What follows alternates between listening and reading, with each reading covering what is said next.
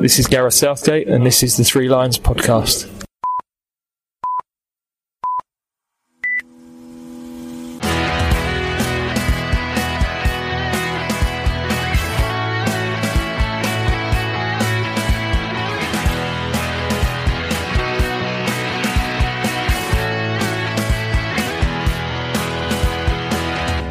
Hello and welcome to the Three Lions podcast. My name is Russell Osborne and this is an independent England football supporters podcast.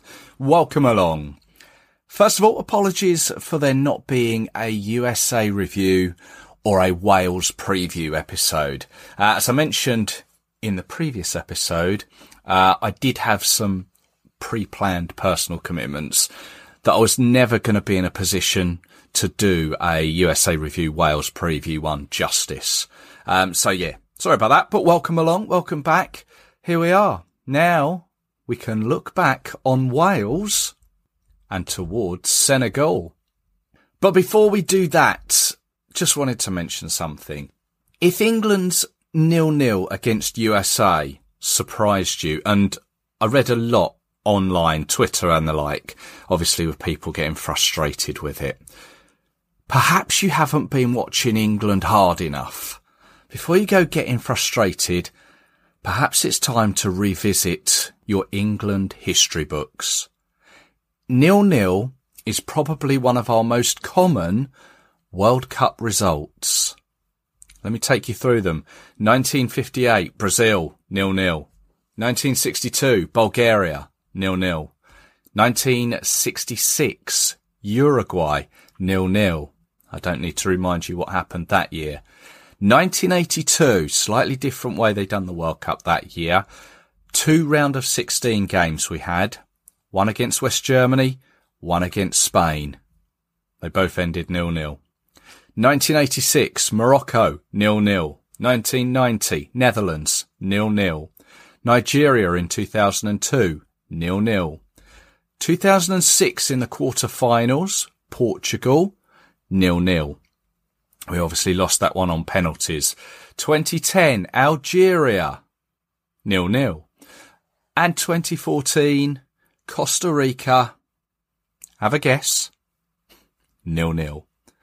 So coupled with the USA game, that is 12 nil-nil World Cup draws that England have had since 1958. I don't know, perhaps next time, just think before we go getting frustrated. Maybe next time, put a couple of quid on a nil-nil. But obviously I understand the frustration with the performance. But having been to Nigeria in 2002 and Algeria in 2010, of course, I get the frustration, especially if you've been there for a nil-nil all that way. Now, as I've done in the previous episode, just a few observations that I thought I'd like to mention. These stats that occasionally pop up on the telly. Total reception, forced turnovers. What are these? Are these relevant? This feels like a touch of the American footballs or basketball creeping in. Don't want that, do we? I certainly don't. The only stat that remotely concerns me is the one in the top left hand, top right hand corner, the one with a score. I've seen a lot of this nonsense creep in of late. XG, expected goals. Go away, please.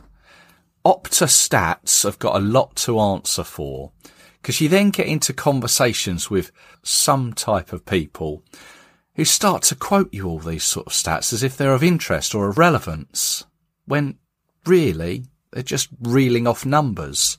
They're boring. I think that's my major gripe, especially with the TV, that one. Now, the more the tournament has gone on, of course, the more I'm reading and seeing that the organisation has been good, which is, which is great to hear.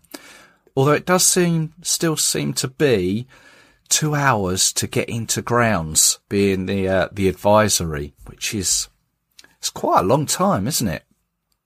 Now, FIFA. Couldn't have an episode without speaking about them, could I?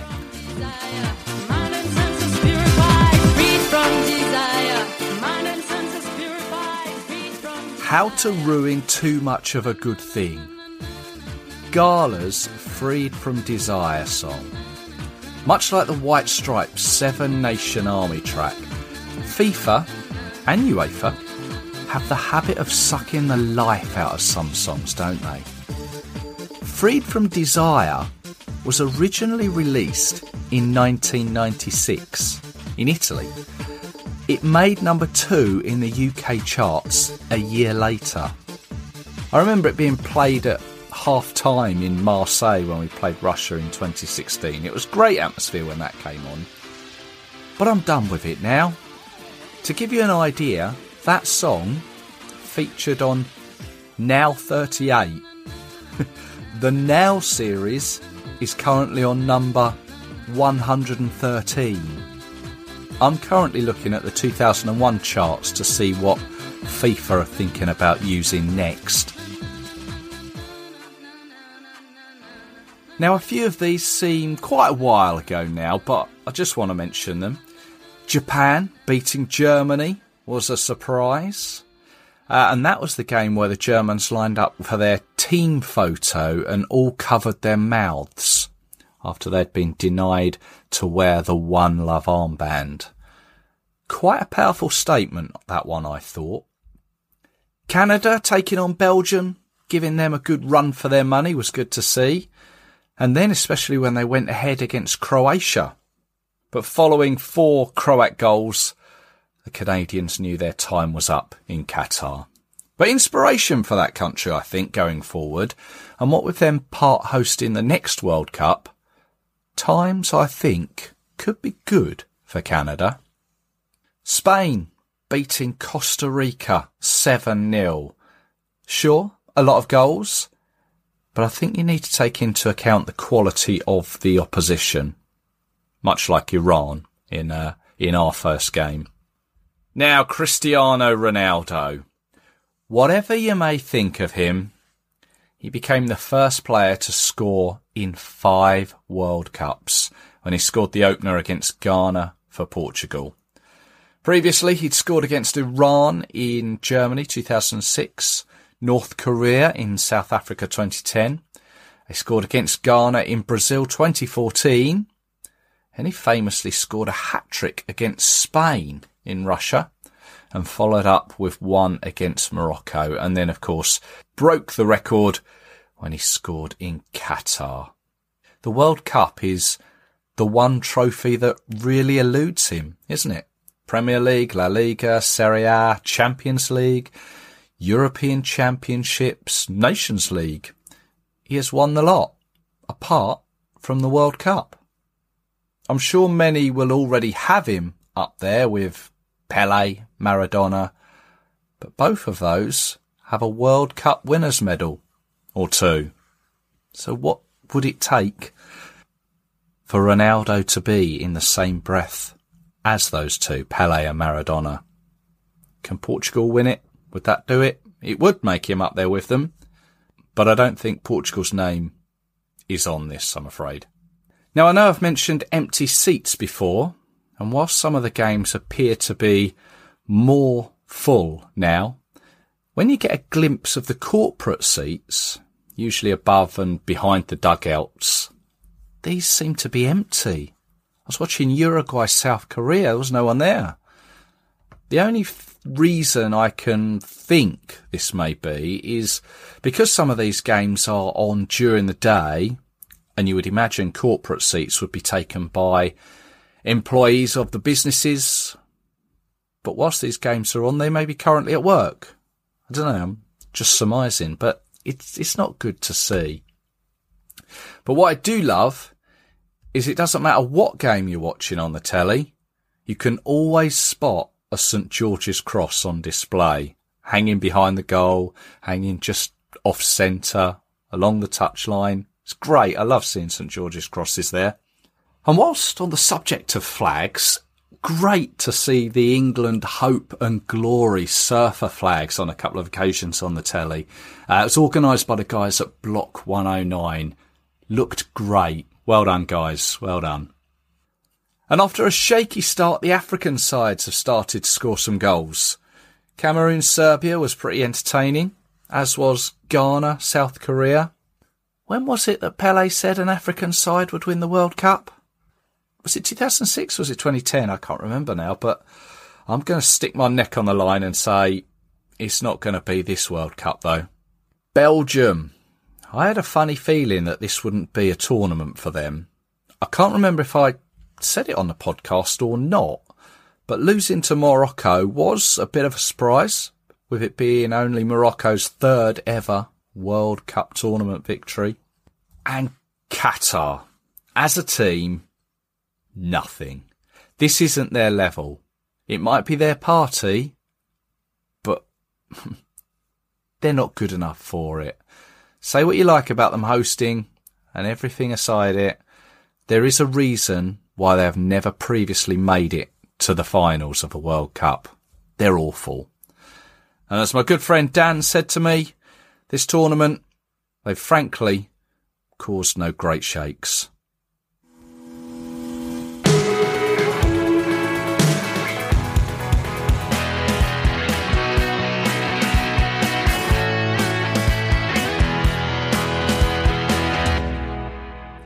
Time to talk Wales, England's final group game barring any crazy results, we were we were already through, weren't we? Here to talk through it with me is Matt Asprey, England fan. Hi, Matt. Hi, Russell. How are you, mate? Yeah, very well now. Especially we are we are through to the knockouts once again. Yes, uh, we are through. But um, actually, it was a clip that you retweeted earlier today when we are recording this, which is a, a Wednesday. You did retweet a very valid clip from Bobby Robson saying, like, getting out the group. Doesn't have to be fashionable. Just get out the group and then you can start getting down to the business end. So I think uh, there's a lot to. Uh, I think that clip really sums up how England got through the group.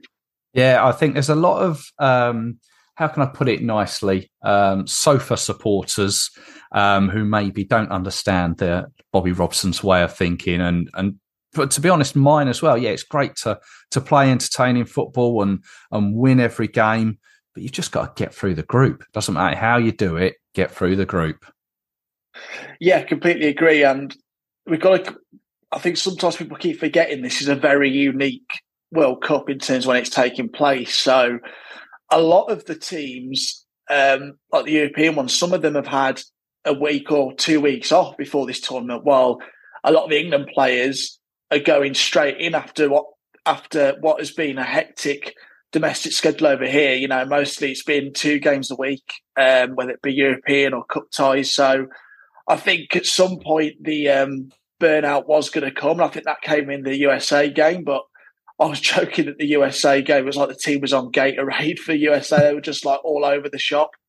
Um, but I think last last night's performance um, against Wales is exactly what the team needed. Not exactly the most glamorous first half, but that second half, the euphoria, the feel good factor, it seems to have uh, done the team a world of good ahead of the round of 16 game. Do you think Gareth set up that game, the first half, as if just to take it easy, don't do anything silly, play it at a tempo of, I don't know, 60%, let's say, get through the first half, we'll see what happens, and then come out for the second half and we'll really turn it up to 11 or whatever. Because you could see there was a, a total transition from the, the first half to the second half. And that could be coupled with Wales just flaking. Yeah, I mean, it's a valid point you bring up about the first half. I think what we've always got bear in mind when these home nations clashes as such is that we'd expect the likes we'd we'd expected Wales to be up for it, you know, come straight out the blocks and you know being you know sort of the first 15 minutes or so it being a bit chaotic but wales were happy to sit back and let england give england time on the ball even though there weren't that many chances i was expecting a lot more you know crunching tackles from mm. wales or you know just like trying to roughing it up. I know it's it was very played upon. You got this game being played in what is a tournament where you know the atmosphere ain't as uh, visceral. It seemed like there was more. It looked like there was more England fans there anyway. But I think I didn't expect Wales, regardless, because in there was pride on the line.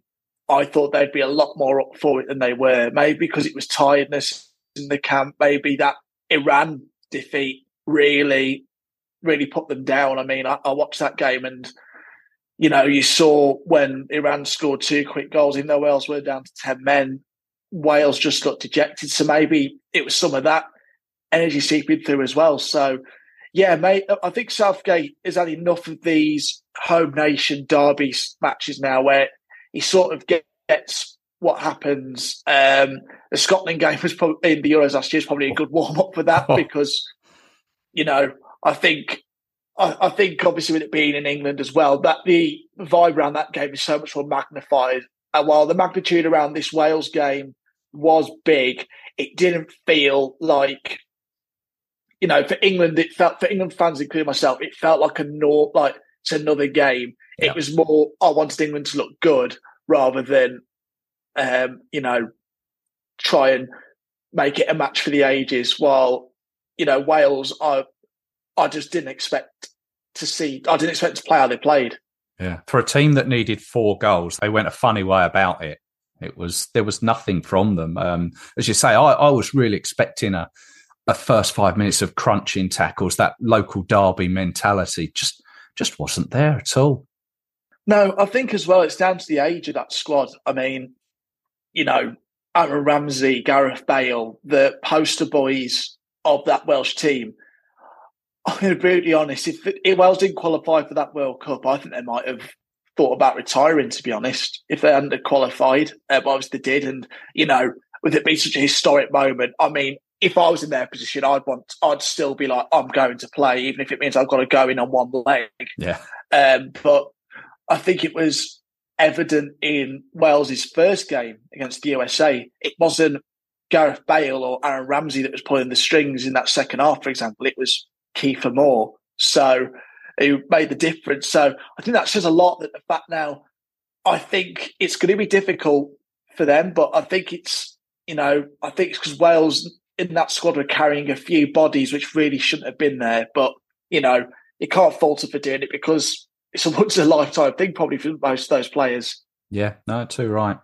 Well, we all know that football now, World Cups is a is a squad game, um, and Gareth really implemented that yesterday. He knew pretty much we were we were through, barring a as I say some crazy results. Changed it around. Um, we had Walker come in, Henderson, Rashford and Foden. The, the call for Foden to come in was was getting louder um, as the uh, the days went on leading up to the game, and he he could have sort of lived up to it, didn't he? In in the end. Yeah, I mean, it always happens with um, England matches, doesn't it? In a tournament, if one player doesn't players uh, play, it's like you know a riot will ensue.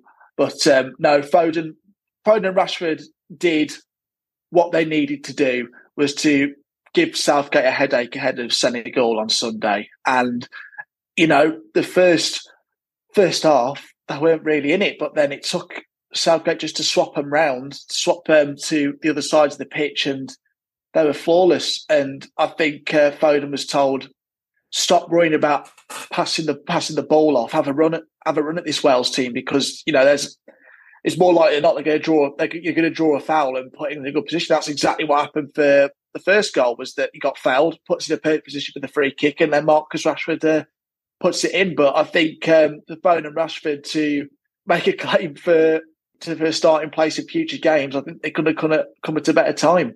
Exactly. I mean, especially Rashford, the uh, the confidence that that you could see just came in the second half of that game. He had an opportunity in first 10, 15 minutes of, of the game, which the keeper saved, but the the free kick that he put in that was that was out of Beckham's sort of playbook, wasn't it? Yeah, I mean, I couldn't believe it when it went in. I mean, you know, you know, I say it every time. Usually, when a good goal goes in, but coming from Rashford as well, it's sort of, you know, it seems to be a huge redemption arc. Um, and I was reading about the game as well after like, all the post match and things like that. It's, I'll keep forgetting that, you know, the jerk because Rashford hasn't been in an England squad for a number of international games, yeah. so you forget that his last time in an England shirt was that penalty loss to Italy when he missed. And, you know, that seemed to really take his career on a downward trajectory. And it's taken over, he, year and a half essentially to get him back to where it where he is now, and he seems to be enjoying himself. He was playing with a smile on his face, and you could tell he'd ran himself into the ground. I mean, coming off the pitch at, when he was subbed off, I mean, he was just about walking off. So, you know, it's just great to see him enjoying his football again. And after what happened last summer, it's the same with Saka as well. Um, in the, you know, it's just great to see this tournament has given those players that got a horrible amount of abuse after losing to Italy on penalties really redeemed themselves and now they've put themselves back in the, the good books of many England fans. Yeah, well, he got his, his second goal in England's third with a uh, a nice individual effort, but squeezed in between that, and and I don't actually know what the what the actual time difference was between Rashford's first goal and Foden's goal was, but it's got to be was it just shy of a minute or, or just over a minute? But it was a a great cross from Harry Kane to for Foden just to it was put on a plate, wasn't it, for him to just tap home. Yeah, well, while Harry Kane ain't scoring goals, he's setting them up, isn't he? Um, I mean, that second goal, I mean, it did come very quick. I mean, I think I glanced at my, glanced at my phone briefly, looked up, and then there we were crossing the ball here, and Foden putting it away. So, but no, Kane, while he hasn't been scoring, he's been really instrumental in getting the ball at the pitch and being a bit of a deep line playmaker, even though he's a, even though leads our forward line. I think the amazing thing is with Kane as well was that on that delivery into the box, it didn't look like where Foden was. It was like instinct. So, you know, he got past the Wales player and then he just he was literally in line with just in line with the six yard box and then crossed it in without even looking at Foden was there. So clearly it might, must have been something they were working on in training or something like that because it's very rare those sort of things come off even if you're not looking. So I think it's testament to the training the, the players are putting in and the and yeah, I mean, again, Foden needed the goal just to cap off what a great great night he had. Yeah, oh, with with regards to Kane, I must admit, I I thought it would have been a, an ideal opportunity to have dropped him or dropped dropped him, but sort of replaced him with with Callum Wilson because obviously there's the the talk about his foot. If if you're going for a scan, I think clearly there's a a slight sort of thought of there's something wrong. He may say totally nothing wrong. He's he's absolutely fine, but it's not going to take much. I thought that would uh, that knock his glass ankles and could uh, sort of put us in jeopardy for the round of 16. But he appears to be all right. But it is good that I thought that Wilson came on, um, and we have got this bit of rotation, squad rotation going around. Yeah, I mean it's something that um, was quite prevalent from the 2018 uh, World Cup in our last group game because well, that was a different scenario. Uh, we were basically through, and that Belgian game was dead rubber. And Southgate used that as an opportunity to give some of those who hadn't been playing a chance. But um, no, I think, as you said, the depth, the, the depth that this England team has got is amazing. I mean, you know, we're taking Walker off and bringing Trent Alexander Arnold on. Um, you know, we had Calvin Phillips come on, and yeah, I mean, Callum Wilson is fired up for this tournament because he's he has earned a right to be there. He forced his way into the squad, and I do want to see him play a bit more often. And I think you know, I think an injury to Kane is coming because it usually happens in England. There will be a big injury. There usually is with an international tournament. I'm trying not to be a bear of bad news, but set the Senegal game is the one where I would most likely see that happening purely because of how physical they are. Mm. And I think I think Southgate's just got to watch and keep an eye on that. Maybe Kane just needs to keep going, but I think he needs to be a bit more. You know, I think the manager needs a bit more protective of him. If, for example, like for, during the Iran game, he should have come off when he was on the floor, yeah. and then I don't think we would be in this position, but he kept him on. So, yeah, it's going to be interesting. And you know, whenever there's tackles flying in, with Kane involved. I think it's going to be looking uh, looking through your fingers at the television. I think. Yeah. Well, we'll come on to, to Senegal in a moment. But one thing I just want to to bring up, um, we're talking um, on the 30th of November, so the Wednesday. Ben White has um, withdrawn from the squad for personal reasons, um, and wish him well for for whatever those reasons that they may be. But in that position, that centre back position, we've we've got Harry Maguire and obviously John Stones there Harry Maguire, he's having the time of his life, isn't he? Especially after all the the negative press leading up to the tournament. Yeah, I think he enjoys England camps. I think a lot of the players do actually. They see it as a bit of a, a safe haven. Mm. I, I, think we might have talked about this um, before, but I think Harry Maguire, a few of the players out of full, they relish England campus. It just seems like, from what I've seen on social media, they're just all having a good time. Like compared to, it's, it's been brought up numerous times, you know, with this Southgate era, um, that, that it doesn't seem as divided, it doesn't seem as tense, but they all just seem to a great time. And today they've had a day off. They're just still chilling by the pool or or roaming around Qatar, uh, roaming around Doha, things like that. So it seems to me there's a lot of, you know, everyone's at ease in this England camp. And I don't think that's the case at Manchester United, where it's a club that's in a bit of a mess. So I think Harry Maguire is in uh, enjoys England ca- England camps, and also that it's clear that he's got the fans behind him. I mean, he's got his own chant that manages to be sung numerous times during a friendly, a qualifier, or an away trip. So yeah, I think he. Uh, well, I mean that USA performance. If it weren't been with John Stones, we would have lost the game. So uh, yeah, he's he's had an amazing tournament. But you know, he always steps up in an England shirt. So the only thing he needs to stop is stop running with the ball and putting crosses in. If he can stop that, that'll be fine.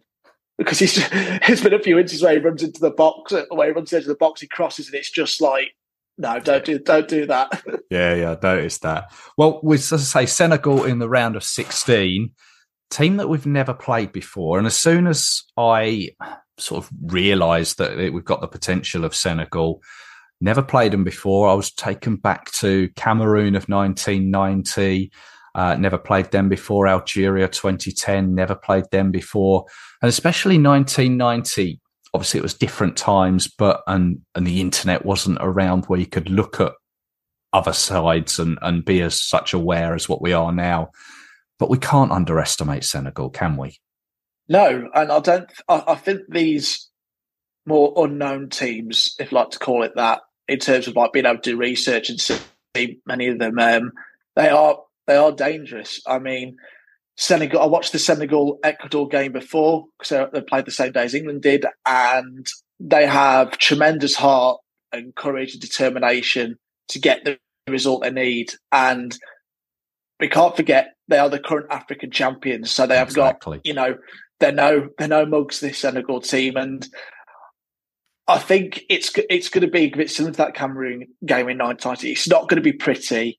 It's going to be it's going to be physical. I would hope Southgate opts to pick a bit more of a physical team rather than a play beautiful football team because Senegal are going to be running around like mad hatters. They're just going to be they're, they're the I always notice the African teams and their fitness is miles above the European and South American teams. It is every time they don't stop running, and as well, their fans will be bringing the noise. I think their fans have been amazing. I'll give them a shout out, a shout out in this tournament. They've been amazing. There's not many of them. They bring, they just make a racket. So it's going to be difficult for England to communicate. And also they've got the, um, they've got the extra motivation of uh, Papa Bouba Diop, who was, who passed away two years ago yesterday. And Koulibaly had an armband on, which is a tribute to him.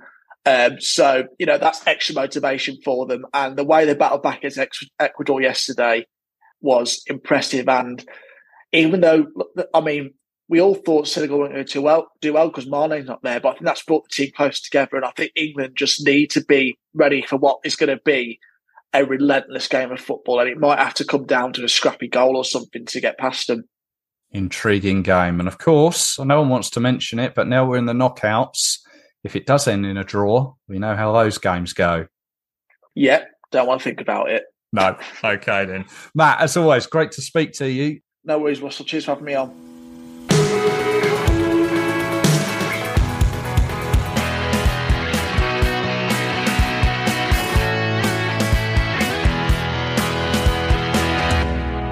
Thanks to Matt Asprey there. No doubt we'll speak again soon to him. Uh, now we know we have been drawn against Senegal in the first knockout game. It's the round of 16.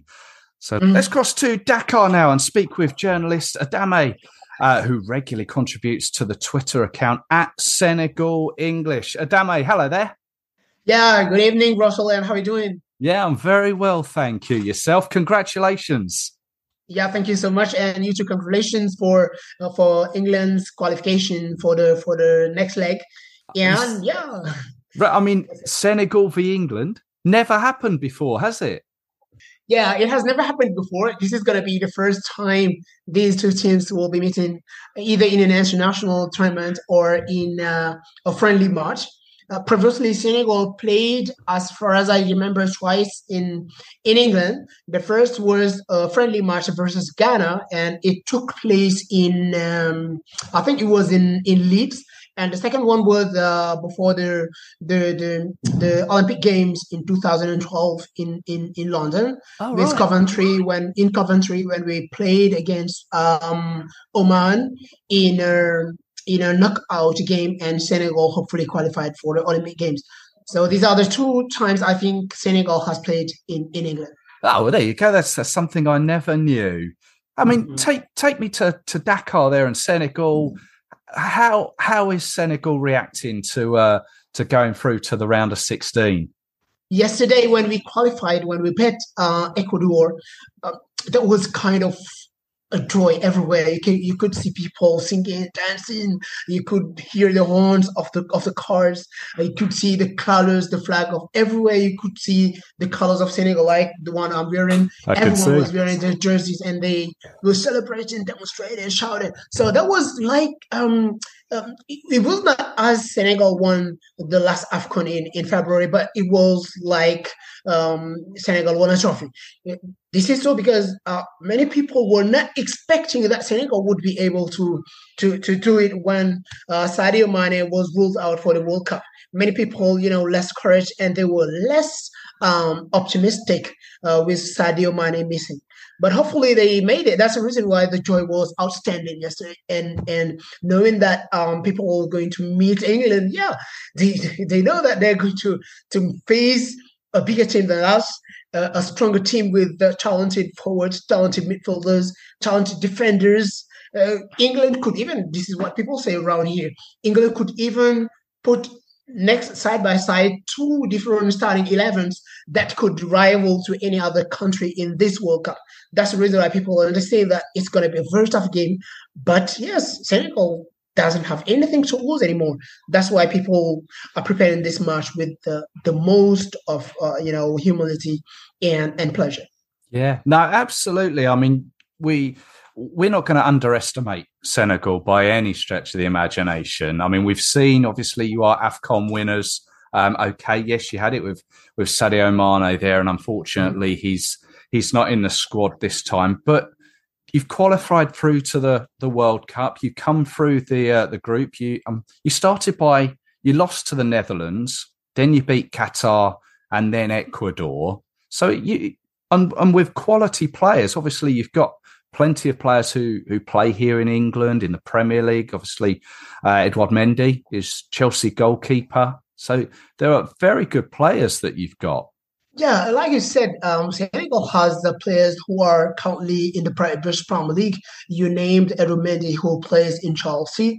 You named also um, uh, Kalidou Koulibaly, captain. There is also Idrissa Gana Gueye, who is in Everton. There is Kouyaté, who plays in uh, um, in uh, his team. Uh, oh, I'm not the yeah Sheffield. Um, so uh, it means that um, the Ismaila Sarr also is playing in Watford in the second league, yep. in addition to Nottingham Forest for for Cheikhou Kouyaté, Nottingham, sorry, Nottingham Forest, and there is also uh, Iliman Ndiaye who plays in Championship uh, in Sheffield United. So it means that uh, yeah, there is some talent in this Senegalese team.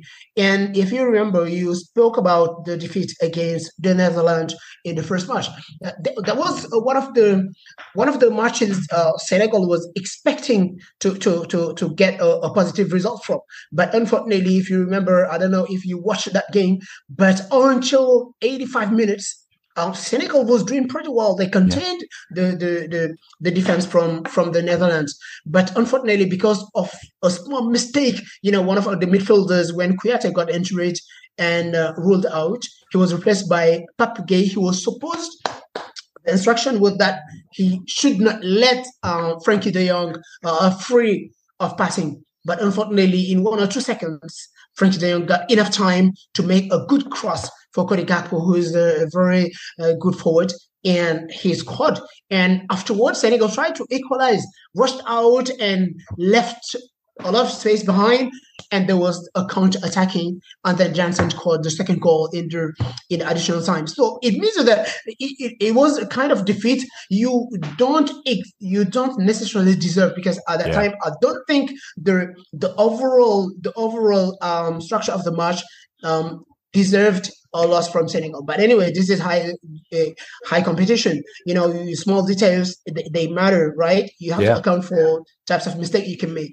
But th- immediately after, Senegal knew that there was Qatar behind, and then also Ecuador. So the instruction was clear. Senegal has to win these two other games. That's the reason. If you see um, the starting eleven from the first match to the second, it was slightly different. The coach decided to put on a rather uh, offensive team, and hopefully Senegal scored three goals. And then uh, in the third game, was much more difficult because Ecuador, you know, one statistic from Ecuador from the Ecuador side, they uh, out of their last eight games, they only took one goal, and it was the goal they took against the Netherlands uh, with Cody You see, uh, Brazil and Argentina, they knocked their head on a stone when they faced um, Ecuador. So you see that it was all the more difficult for Senegal as it was necessary for Senegal to win in order to go to the next uh, to the round of 16. So, so, you see that it was very hard, but hopefully uh, yesterday you saw the game. It was very tough. Senegal got um, a goal, and then immediately after the equalization from the Ecuadorians, Senegal scored a second goal by um, Koulibaly, the captain who plays in Chelsea. So it means that yeah, Senegal. No, I'm telling you, Russell, Senegal doesn't have anything to lose anymore. Even no. if we know that England was stronger, yeah, we're happy to be here. Well, your manager, Aliou Cisse, he's obviously built that pride, that passion, and the desire for the for the Senegal team and the players there who are playing for him. Of course, he's got English links as well. He formerly played at Birmingham City and at Birmingham, Portsmouth. Yeah, yeah so obviously he's a he's a well respected manager over in Senegal, is he? Absolutely. Yesterday, I was on a on a TV show where, where we were speaking about the game, and what I said was that Aliou Cisse, on no account, is clear that he is the most important, the most important figure of Senegalese football history. I'm not saying he's the most talented. He is not absolutely the most talented, but the most prominent figure in the history of our football is undoubtedly Aliou Cisse. You said it. He played in the Premier League after leaving France, Portsmouth, Birmingham, etc. Even though his career has not been outstanding in club, international team, he led the team in 2002 when we reached the quarterfinals in 2002 in uh, Japan and South Korea. And at the time, he was the captain of the team, right? And then immediately after, he became the head coach when the French Alain Giresse left in 2015 after being uh, knocked out in the first round of the AFCON in 2015. And ever since he has been here, it was seven years ago. Let me remember, let me remind you of something. When Cisse arrived in 2015, a lot of people were in favor of his appointment as a head coach. But on the other side, there is another group of people who are saying that Cisse is not experienced enough to be able to manage this team. Why are we appointing him while he doesn't have any experience other than when he was the deputy head coach in the Olympic Games in 2012 when Senegal reached the quarterfinals as well. So, but hopefully the president of the federation accepted to maintain him at the head of the team. And the first AFCON he did, he uh, qualified at was in 2017. Senegal at the time had one of the best teams, and Senegal was expected even to go until the end to win that AFCON because we had uh, very good players, including Sadio Mane, Kalidou Koulibaly, João Baldé, Keita Idrissa Ismaila Sarr, etc. And but unfortunately, Senegal was eliminated after the penalty knockout in the quarterfinals by Cameroon, who ultimately will win the tournament. That was a big disappointment. Yeah. And everybody was saying this has to be sacked. But the Federation maintained what comes next World Cup in 2018, final of the AFCON in 2019. He won the AFCON again last February, and then he returned to the to the to the World Cup and he just qualified for the second leg. All this means that Cisse, on no doubt, he is our man, the man of our football. seems like the the Senegal FA had a plan in place um, and stuck to it, and and look where you are now. You're reaping the benefits. Yeah, you mm. mentioned the the 2002 game. Obviously, it was or the 2002 tournament. Where it all kicked off with that amazing shock win, wasn't it, against France? Um. And you went on to to lose to Turkey. But back then, you had you had these players that ring bells with me. There was obviously Henri Camara, El Hadj Diouf, who's played for Liverpool, Papa yeah. Bouba Diop, all these sort of regular names um, for Senegal that English people will recognise. What, what, do you remember of 2002? And, and can you see another shock, just like that France game? Yeah, 2002 was one of uh, the most beautiful histories of our football like you said, there were some of the players used to play in England. Uh, you, you named a, a, few of them. Uh, maybe there is also uh, we, we can add also Amdy Faye, who at that time was in Portsmouth, and also other players, including Ferdinand Coly, who afterwards uh, went to play in the second league. I think it was in Middlesbrough, if I'm not mistaken. So right. it means that um, even the, that group of people they knew also the, the British Premier League, which has been over the de- decades the the the most um, the greatest championship, the toughest one, which is known to be uh, the British Premier League. Yeah, in 2000, it was nice. I was very at that time. I was in college, I think. Right. But yeah, it was a big remembrance because everywhere in the streets we were here. Because uh, remember when we bet France, it was it was really something unexpected because uh, a lot of French players at that time they were saying maybe Senegal is the weakest of the group, and it was clear for them that they would they would beat Senegal easily because at that time David Trezeguet was the goal scorer in Italy in the Calcio. Um, uh, Thierry Henry was the goal scorer in the Premier League, and also Djibril Cissé was the goal scorer in, in the in the French league. So all of them they were in that team, and they were expected to be big teams with Zinedine Zidane, you know, being the the best player of the world who just won the Champions League with Real Madrid against Leverkusen. So it means that at that time Senegal was really the small the small Goliath, the, the small David who was to face Goliath, right? Yeah. But hopefully, yeah, we did it. But may he rest in peace. You know, yesterday uh, was the year two of his uh, his death, and uh-huh. it was a uh-huh. big symbol for the Senegalese side. If you remember Kalidou Koulibaly on his uh, armband, he got the number 19, which yeah. used to be Pape Bouba Diop's number with the national jersey. So all this means that 2002 was really one of the best histories of our football. And of course, if you ask me how I lived it, I was really happy, even though I was much younger than I am now. great stuff. great to hear that. Yeah. Obviously, England are the opposition, and we've had we had a six-two victory over Iran. We had a, a dismal nil-nil draw with America, mm. and a three-nil victory over Wales. How do you see England? I mean, do you think they are they should be playing better? What's what's the perception in in Senegal of England? Let me be honest with you. You know, some people here sometimes compare Gareth Southgate with Aliou Cisse because um, whenever he goes to a big tournament, he does positive results, but yet he is still criticized at home.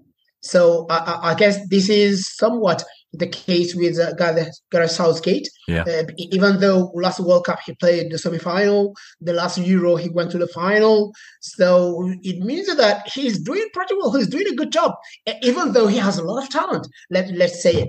But it's approximately the same for Aliou Cisse. But from here in Senegal, how we see this team of England, yeah, we see it as um, the team which um, symbolizes the greatness of, of, the the greatness of the British champion, the British League, the British Premier League, because uh, most of them uh, if you look at the right backs, you have uh, you have Kieran Trippier, you have Trent Alexander-Arnold, you have Kyle Walker, yeah. and you have even some who did not come because Reece James did not come. He was ruled yeah. out because of injury. So it means that Senegal here, when you speak about Britain, there are, by the way, a lot of people who support who support England um, uh, from Senegal here.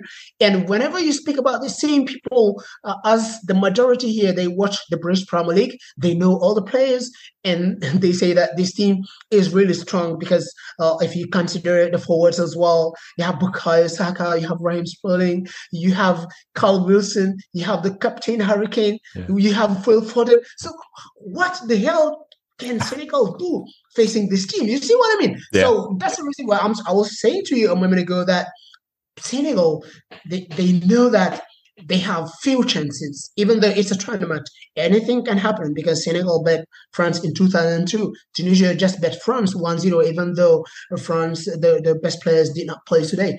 But people people understand that it will be very difficult for them to beat England. But they are happy that I have qualified because uh, um, Sadio Mane is not here and he's the best player of the team. He is the one who was expected to do everything. He is not here. So if Senegal reaches the, the, the, the round of 16s, it's already fine. It doesn't mean, however, that they will not play uh, uh, till the end of the game and they will try their chances. They know they have a few chances in this team.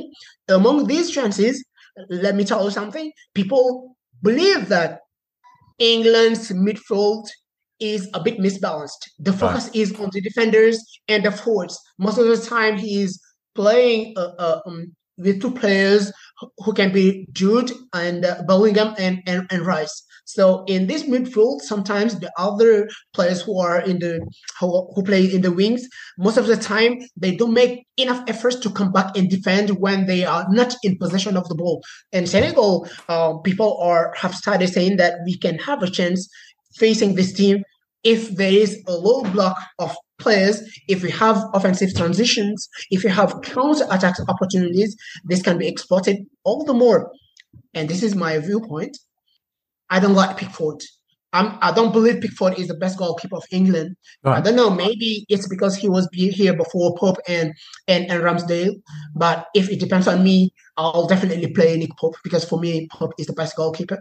But the coach has his reasons, and I believe that maybe in this game, let's say that um, maybe uh, Pickford will make one mistake and Senegal can have a goal from that mistake well, we shall see. Oh, no, it's great to speak to you and, and, hear your insight into it. Thank you. Now, I mean, just just one thing for for the listeners.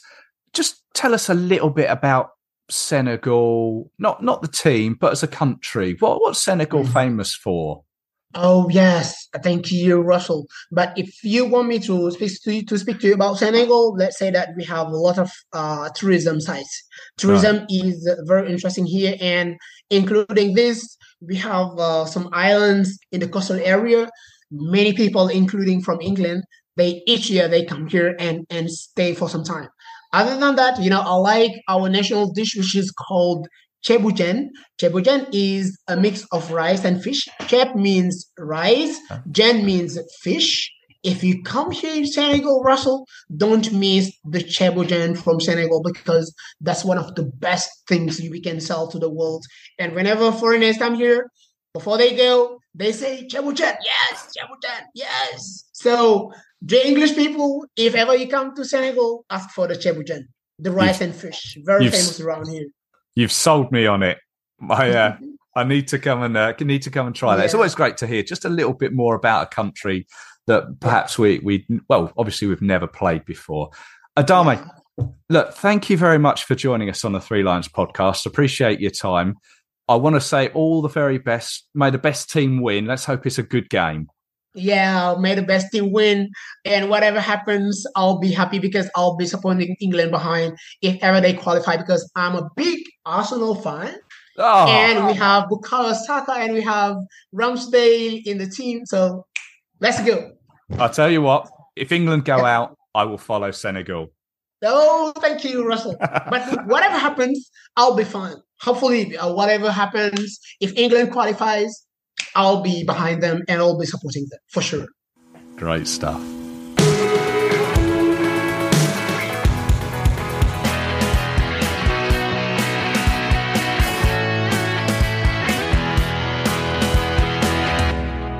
Now, amidst all the World Cup action, you may have missed the sad news of the passing of a couple of former Three Lions.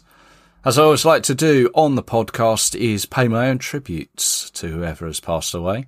If they've worn the England shirt, then they deserve all the recognition. Now, first up, David Johnson passed away on Wednesday, the 23rd of November, aged 71. He was born in Liverpool in 1951. As a striker, he began his career with Everton. Then he moved to Ipswich, then managed by Bobby Robson, before going back home, but this time to the red half of the city, where he won the League Championship, a League Cup and a European Cup with Liverpool. He did though return to Everton in 1982 before his career took him to the likes of Barnsley, Manchester City and Preston North End. During his career, he was capped by England eight times, scoring five. He was selected by Don Revie, where he scored twice on his debut at home to Wales in 1975 in a two-all draw, then one against Scotland in his next game, which was a 5-1 victory. He didn't play from October 1975 until February 1980 for England, which was when Ron Greenwood was manager and he scored in 1980 against then world champions Argentina in a match where Diego Maradona was seen wearing an England shirt at full time. Then, on the 27th of November, Maurice Norman passed away at the age of 88. Maurice was a squad member of the 1958 team that went to Sweden but didn't play a part in that competition. He was then selected for the 1962 World Cup squad, where he played all four games as a defender alongside Bobby Moore. He earned 23 caps for England between 1962 and 1964. He began his career at Norwich City, but moved to Tottenham Hotspur, where he played 357 times and was a major part of their double winning team of 1961.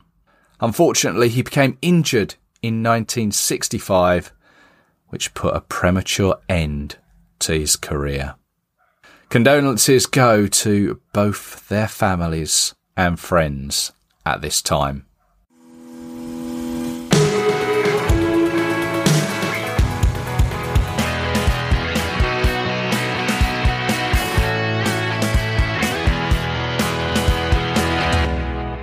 Many thanks go to Matt Astbury and also to Adama from Senegal.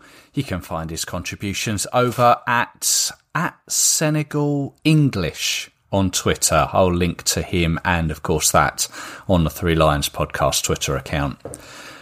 Cheers for tuning in, always appreciated. Enjoy the Senegal game wherever you may watch it. I'm hoping to speak with some England fans who have been over in Qatar uh, for a special episode coming very soon. If I'm lucky, I might be able to get that out in the next couple of days. So stay subscribed and you won't miss it. One more thing before I go.